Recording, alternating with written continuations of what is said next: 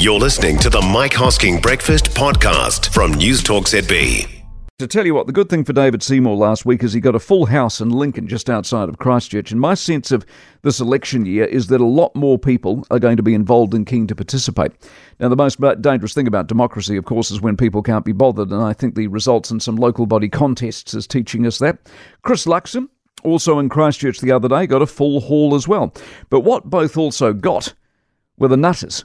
The conspiratorialists, come question time, out they came. Had the leaders read the research on the vaccine? And so it went. What about the governments dependent on the WHO? What about the United Nations and their hidden agenda? In the ACT meeting, they eventually left to applause. Uh, the applause was because they were leaving, not because of their questions. But how much of this year's campaign is going to be hijacked by this sort of behaviour? From the government's point of view, they already have expressed concerns over potential anger and violence. Remember that last year with Grant Robertson? It's part of the reason Jacinda Ardern walked, of course. The polling was bad, but the prospect of the sort of reaction she faced weighed heavily.